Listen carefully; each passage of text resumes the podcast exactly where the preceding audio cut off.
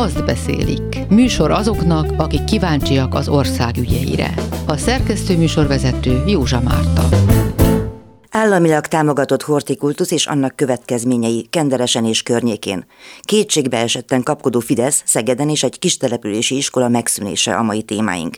Betlen Tamás a Borsot 24.hu-tól, Bot Péter a Népszava munkatársa Szegedről és Józing Antala Nyugat.hu-tól jelentkeznek friss történeteikkel. Betlen Tamás Borsot 24.hu, mint mindenkit az országot megmozgatott az a történet, hogy a hortikultusz az hogyan éled újjá. Vita van, történészek, vannak nemzetközi és hazai tiltakozások, és így tovább.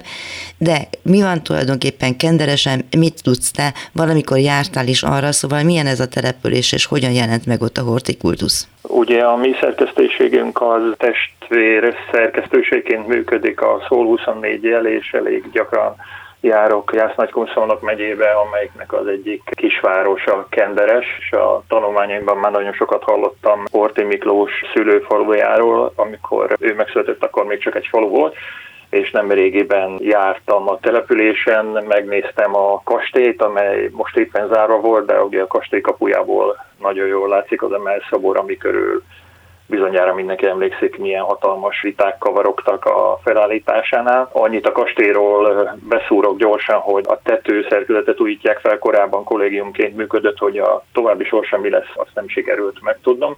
Illetve ellátogattam a temetőbe a Horti kriptához, és megnéztem azt, hogy hogyan készülnek szeptember 4-i évfordulóra. Ugye ez az évforduló a 93-as újratemetésnek a 30. évfordulója volt. Amikor hazahozták Portugáliából Horti Miklós hanvait, és nagy vita volt az Antal kormány idején arról, hogy ki menjen el és ki nem menjen el. Annyit kell tudni róla Dióhéjban, hogy ugye a kormányzó a második világháború után amerikai fogságba esett, és azt tartják róla történészek, hogy azért menekült meg a felelősségre vonás elől, mert Stalin úgy gondolta, hogy nem szabad őt kivégezni, megölni, hiszen akkor egy olyan kultusz éled újjá, ami veszélyeztetheti azt a hatalmi struktúrát, amit ő elképzelt itt Magyarországon, így aztán a portugáliai esztoriába kényszerült, ahol 1957-ben halt meg. Az újratemetése, tehát 90 23. szeptember 4 előtt hozták haza. A Horti szerepről, az ő történelmi munkásságáról gyakorlatilag folyamatosan konferenciákat tartanak és rendeznek, és minden történésznek más a véleménye de azt szerintem megállapíthatjuk, hogy erősen vitatott az, amit ő a regnálása 24 éve alatt tett. Nem tehetem meg, hogy nem említem meg, hogy a 470 ezeres vidéki zsidóság deportálása, illetve a magyar hadsereg 200 ezer katonájának a halála a legtöbb ember szerint az ő bűne, a történészek nagy része is így tartja. Mindezek tükrében volt ijesztő megfigyelni azokat a tudósításokat és, és riportokat, amelyek a múlt vasárnap, illetve a most hétfői eseményen zajlottak kenderesen. Különös tekintettel arra, hogy a vélemények többfélék és sokszínűek, de magának a miniszterelnöknek is rengeteg fajta véleménye van egy kronológiában Hortira. Az ő véleményét én most nem gyűjtöttem ki, illetve nem ismerem. Nem is akarnék Annyi... kitérni rá, csak azért, mint oly sok másban ebben is változott Orbán Viktornak az álláspontja. Amit lehet tudni, az az, hogy a 93-as újratemetésen sem képviseltette magát az akkori Antal kormány hivatalosan, de magánemberként rengeteg miniszter részt vett azon az eseményen, és ez évről évre nagyjából így zajlik mostanában is. Ezen az újra temetés 30. évfordulóján két olyan volt miniszter is megjelent, akik korábban nagyon fontos pozíciót töltöttek be a kormányba. Az egyikük Kásler Miklós volt, a másikuk Fazekas Sándor, az egykori egészségügyi, illetve földművelésügyi miniszter talán az utóbbi beszédéből emelnék ki egy mondatot, ő azt mondta, hogy a 20. század egyik legjelentősebb magyar politikusa volt Horti, aki nélkül ma talán Magyarország nem is létezne.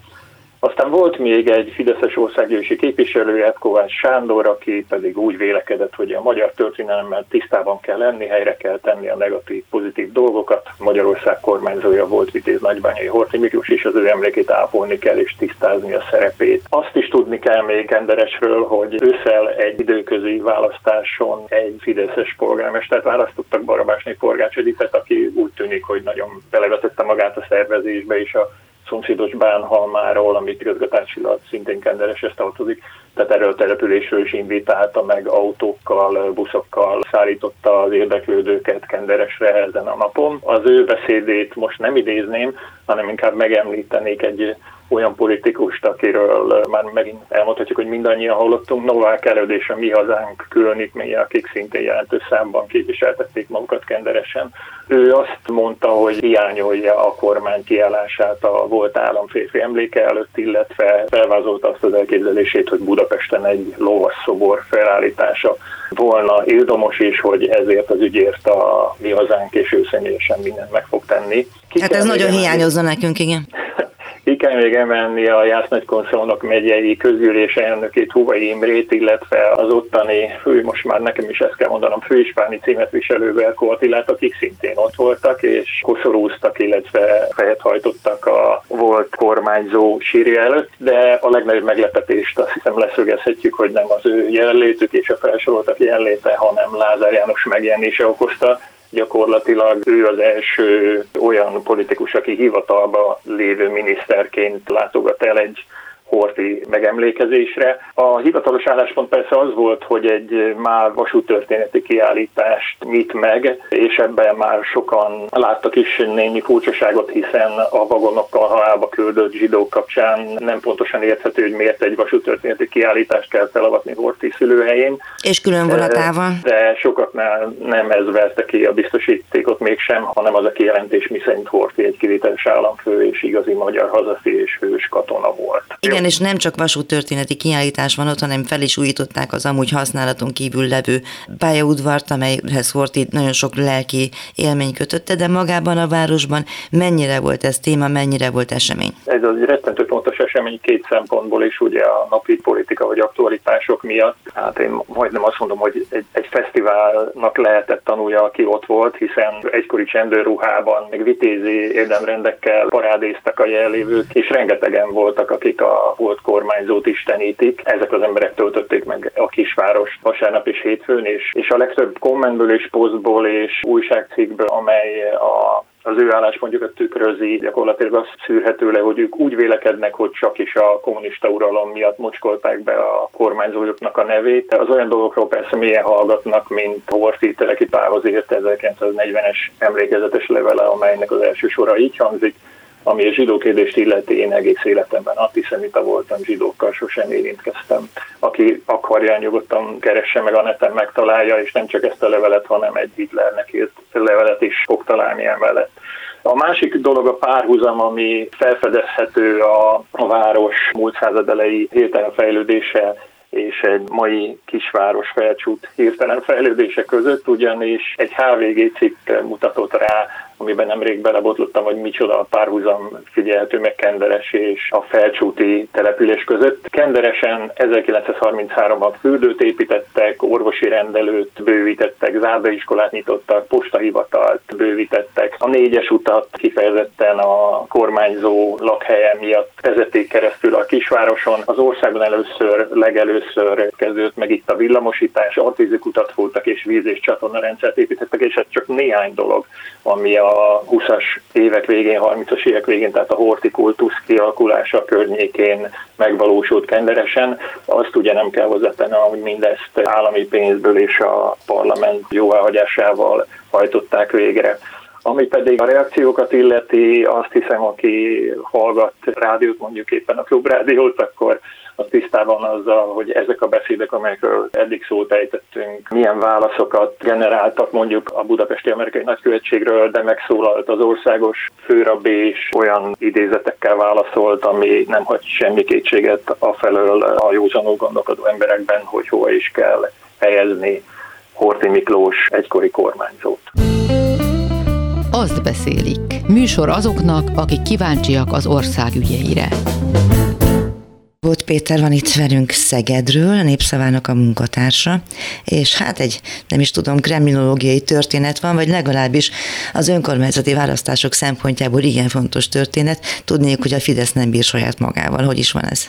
Hát az alaphír az az, hogy a napokban lemondott az a Bartók Csaba Fideszes politikus, aki egy szemében volt eddig a Szegedi Választókerületnek az elnöke és a Fidesznek a városi elnöke, de ha valaki azt gondolná, hogy ez egy nagyon váratlan bejelentés volt, akkor hát alaposan tévedne, mert ez nagyjából két-három hónapja nyílt titok volt, hogy Bartók az távozni fog, talán az egyik, de talán mindkét pozíciójából, úgyhogy amikor bejelentette, ez azért az újdonság erejével nem hatott. A dolog hátterében nyilván az áll, hogy krónikusan sikertelen a Fidesz Szegeden. Évtizedek óta gyakorlatilag évtizedek óta is, hogy visszapörgettem itt az esemény krónikát, tehát tulajdonképpen a, a, a veszőfutása a Fidesznek az 2002-ben kezdődött, amikor megbukott az a Barta László, Fideszes polgármester, aki nagyon rossz emléket és nyomot hagyott maga után,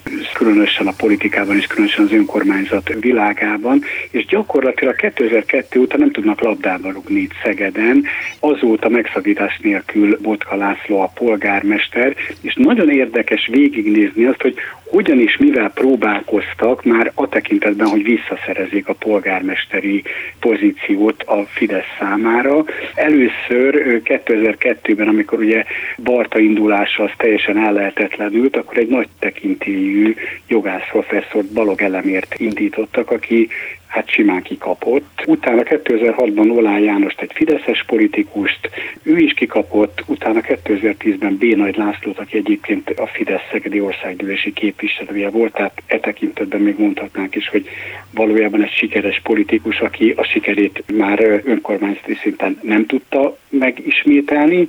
Aztán volt egy nagyon különös történet, mert 2014-ben eldöntötték, hogy a Fidesz akkori városi elnök egy Imesi László fog indulni, majd egy nagy fordulattal Kotenc János lett a polgármester jelöltje a Fidesznek, hát aki azóta egyébként önkormányzati politikus nem is sikertelen, mert ő egyéni választókerületből rendre bejut a testületbe, ez a Fideszen belül egészen különlegesség számban. Mármint, hogy Szegeden, ugye egyébként nem. Nem ironizálni akarok, csak a 2019-es választás, hogy most egy picit előre ugorjak, ugye 20 választókerület van Szegeden, 18 egyéni választókerületben a Botka féle baloldali koalíció jelöltjei futottak be, mindössze kettőben győzött a Fidesz, és egyébként csak kompenzációs listáról jutottak be a testületbe. Ugye nem kell mondani, hogy ugye azt jelenti, hogy, hogy Botka Lászlónak 2019 óta nagyon kényelmes többsége van, bő kétharmados többsége van a városi közgyűlésben, Szóval ilyen körülmények között bukott polgármesterválasztás és nagyon-nagyon gyenge önkormányzati választási eredmény után nyilván a Fidesz számára gyakorlatilag lehetetlen eredményes várospolitikát csinálni, és nem is nagyon tudtak ilyet csinálni. De Kotenc János személy egyébként csak azért érdekes, csak hogy gyorsan itt beleszülje, mert ő, ő a megyés püspöknek, a helyi megyés püspöknek, Kisrikó Lászlónak a, a jobb keze, gyakorlatilag azért egy elég kakuk fióka ebben a Fideszes csapatban. Attól, hogy a Kisrikó Lászlónak a jobb keze, az még nem tűnik nekem olyan kakuk fiókának. Igen, de a, a, a fideszes beágyazottsága az viszont hát erős kétségeket hagy a, a, a külső szemlélőben. Ugye nagyon-nagyon sok sikertelen kísérlet, ugye 2002, 2006, 2010, 2014 után 2019-ben valami váratlan akart húzni a, a Fidesz, hát nyilván ugye ez már veszőfutásnak is nagyon sok volt, és ekkor elindították a polgármesteri tisztségért azt a Nemesi László nagyvállalkozót, aki a helyi Ferro építőipari cégnek a tulajdonosa és vezérigazgatója, és elképesztő pénzt nyomtak az ő választási kampányába. Annak idején, amikor a Szeged.hu-nál dolgoztam, a munkatársaimmal együtt kiszámoltuk, hogy tarifa áron bőven egy milliárd forint fölött költhettek a Nemesének a kampányára.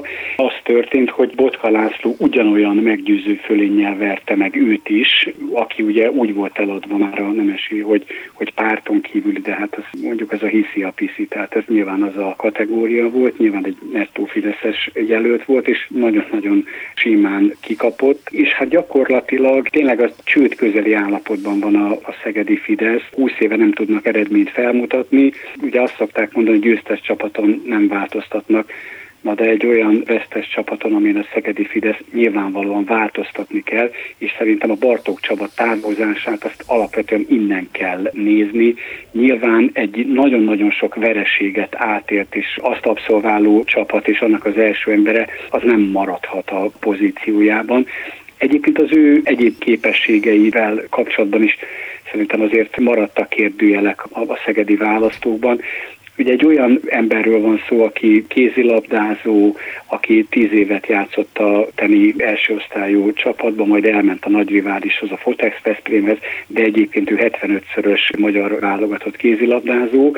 De gyakorlatilag ez a, ez a viszonylag fényes sportmúlt, ez, ez nem nagyon kamatozott azért a, a, a politikában, amit én nem csodálok, mert itt azért valójában nem egymással konvertálható dolgokról van szó.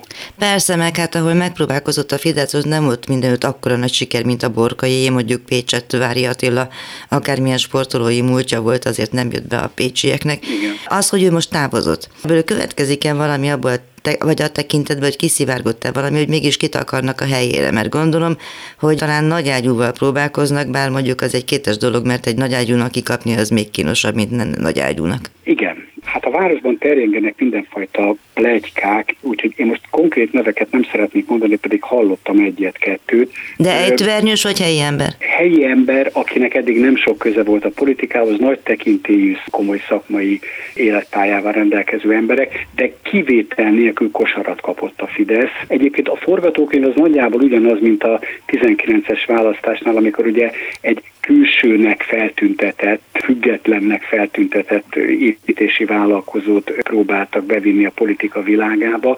Igazából nem nagyon tudnak más csinálni, tudni, eléggé gyakran hangzik el, elég, hogy is mondjak, sértően hangzik, de, de szerintem elég jól leírja a helyzetet, hogy nagyon nagy káderhiányjal küzd a Szegedi Fidesz. Szóval, hogy, hogy azért itt a, a rátermet, felkészült emberek nem tolonganak, vagy nem, nem hemzsegnek ebben a csapatban, és egyébként újságíróként itt élve háttérbeszélgetéseket folytattam az elmúlt években több olyan nagyon komoly politikai nézetei tekintve konzervatív emberrel, akik eléggé kertelés nélkül elmondták, hogy hát ezzel a mondani csapattal ők semmilyen szinten nem tudnak egyékényen árulni.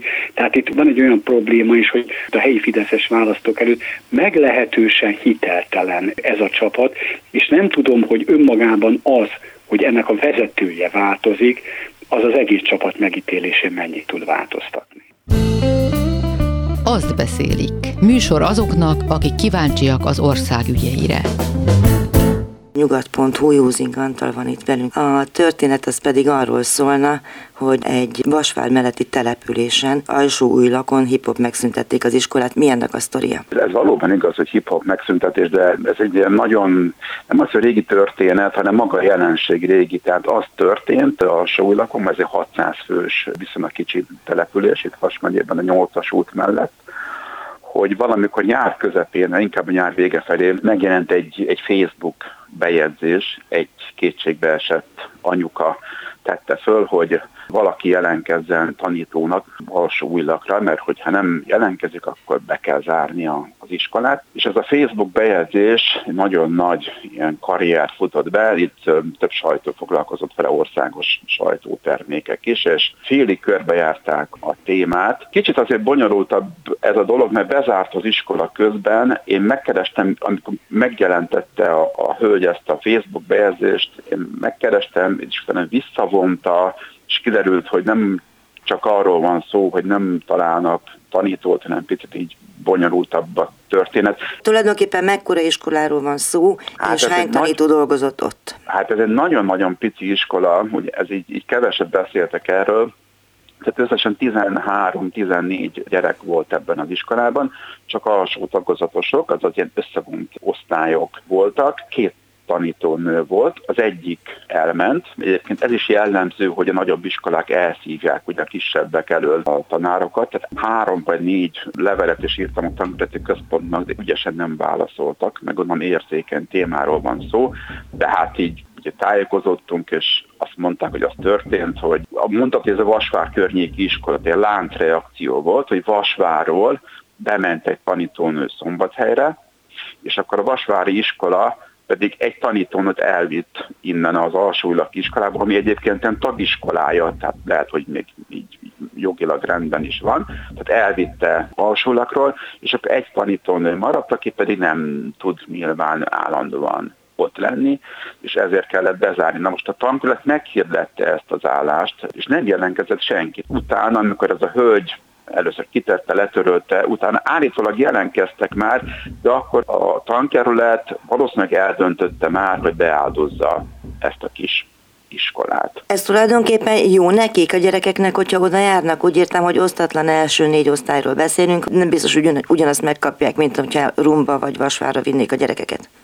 Igen, sokat beszélgettünk erről tanárokkal, meg ez egy folyamatos téma, hogy, hogy egy 13-14 fős iskolát fönn kell tartani, nem kell fenntartani, ez esélyegyenlőséggel mi a helyzet, ez, ez egy nagyon bonyolult kérdés, és azért is baj, hogy ez politikailag át van itatva, azért is baj, hogy a tankölet nem mondta el a véleményét, a polgármester azt, hogy elérhetetlen volt, hogy telefonáltam neki legalább tízszer, sose vette föl, lementünk a településre is egyébként, azt mondták éppen szabadságon van, ott beszélgettünk a helyekkel, ők sajnálják mindenképpen, hogy nincs iskola a településen, tehát ők, ők ezt így, így elég negatívan élték meg, ahogy beszélgettünk velük. Most, hogyha egy jó tanárnéni van egyébként, ő megoldja azért 13-14 gyerekkel, és nem biztos, hogy hátrányban vannak mondjuk egy, egy, egy városi iskolához képest, ahol nincsenek összevont osztályok, de kétségkívül azért kérdéseket vett fel egy 13-14 fős iskola. Az megvan-e oldva, hogy hogyan jutnak be valamelyik másik iskolába, hogyha már nincs iskola? Én úgy tudom, hogy nincs megoldva, és hát úgy megoldva, mint, mint, mint máshol, tehát nincs iskolabusz, hanem, hanem valahogy a szülők ezt rendezik. Ugye eddig is azért ez kényelmesebb volt nekik, ugye talán át se kellett kísérni az úton, mert gyerek egyedül elment, most pedig ugye vagy Rumba, vagy pedig Vasvára el kell vinniük, és elég rossz a tömegközlekedés, autóval kell menni, tehát mindenképpen ez egy, ez egy macerásabb történet a szülőknek így macerásabb és meg is drágítja. De jól értem, akkor alapvetően az a probléma, hogy nem volt normális kommunikáció mondjuk a tankerület, az iskolák és a szülők között. Nem tudom, mi volt a kommunikáció. Tehát engem az a része bosszant, vagy nem értem, hogy miért nem lehet ezt így, így elmondani, hogy mi van, hogy erről egy, egy, egy vitát, egy szakmai vitát folytatni, ahogy mondom, ez politikai térbe került, tehát elkezdett körözni az interneten ez a bizonyos bejegyzés, és akkor itt mindenki a tanárhiány, meg a politikai, meg a kormány. Ami valószínűleg így van egyébként, csak ennél sokkal mélyebbre, tehát nyúlnak az ürege azért ennél mélyebb, mert ezek a, kisiskoláknak a helyzete nincs rendezve, tehát évtizedek óta gyakorlatilag ledek, vagy rengeteg kisiskolában elnéptelenült települések, kevés gyerek, nem csak Vas megyében, az egész országban, és igazából senki nem tudja, hogy mi történik majd ezekkel az iskolákkal. Mindig vannak, aki felreppennek ilyen, ilyen tervezetek, amik állítólag a kormány ezt tervezi, azt tervezi. Nem történik semmi, mert a politika nagyon érzékeny kérdésről van szó, hogyha ezeket a nagyon pici iskolákat bezárják, akkor ott a polgármester, a képviselő, a parlamenti képviselőnek mi a dolga. Szóval igen, ez egy ilyen szőnyegállában söpörve ez a kérdés. Kollégáimat Betlen Tamást a Borsot 24.hu-tól, Bot Pétert a Népszava munkatársát Szegedről és Józing Antalt a Nyugat.hu-tól hallották. Betlen Tamással holnap is találkozhatnak a hetes stúdióban, egyike lesz azoknak, akikkel megbeszéljük majd a hetet. Figyelmüket köszönöm, Józsa Mártát hallották. Azt beszélik című műsorunkat hallották.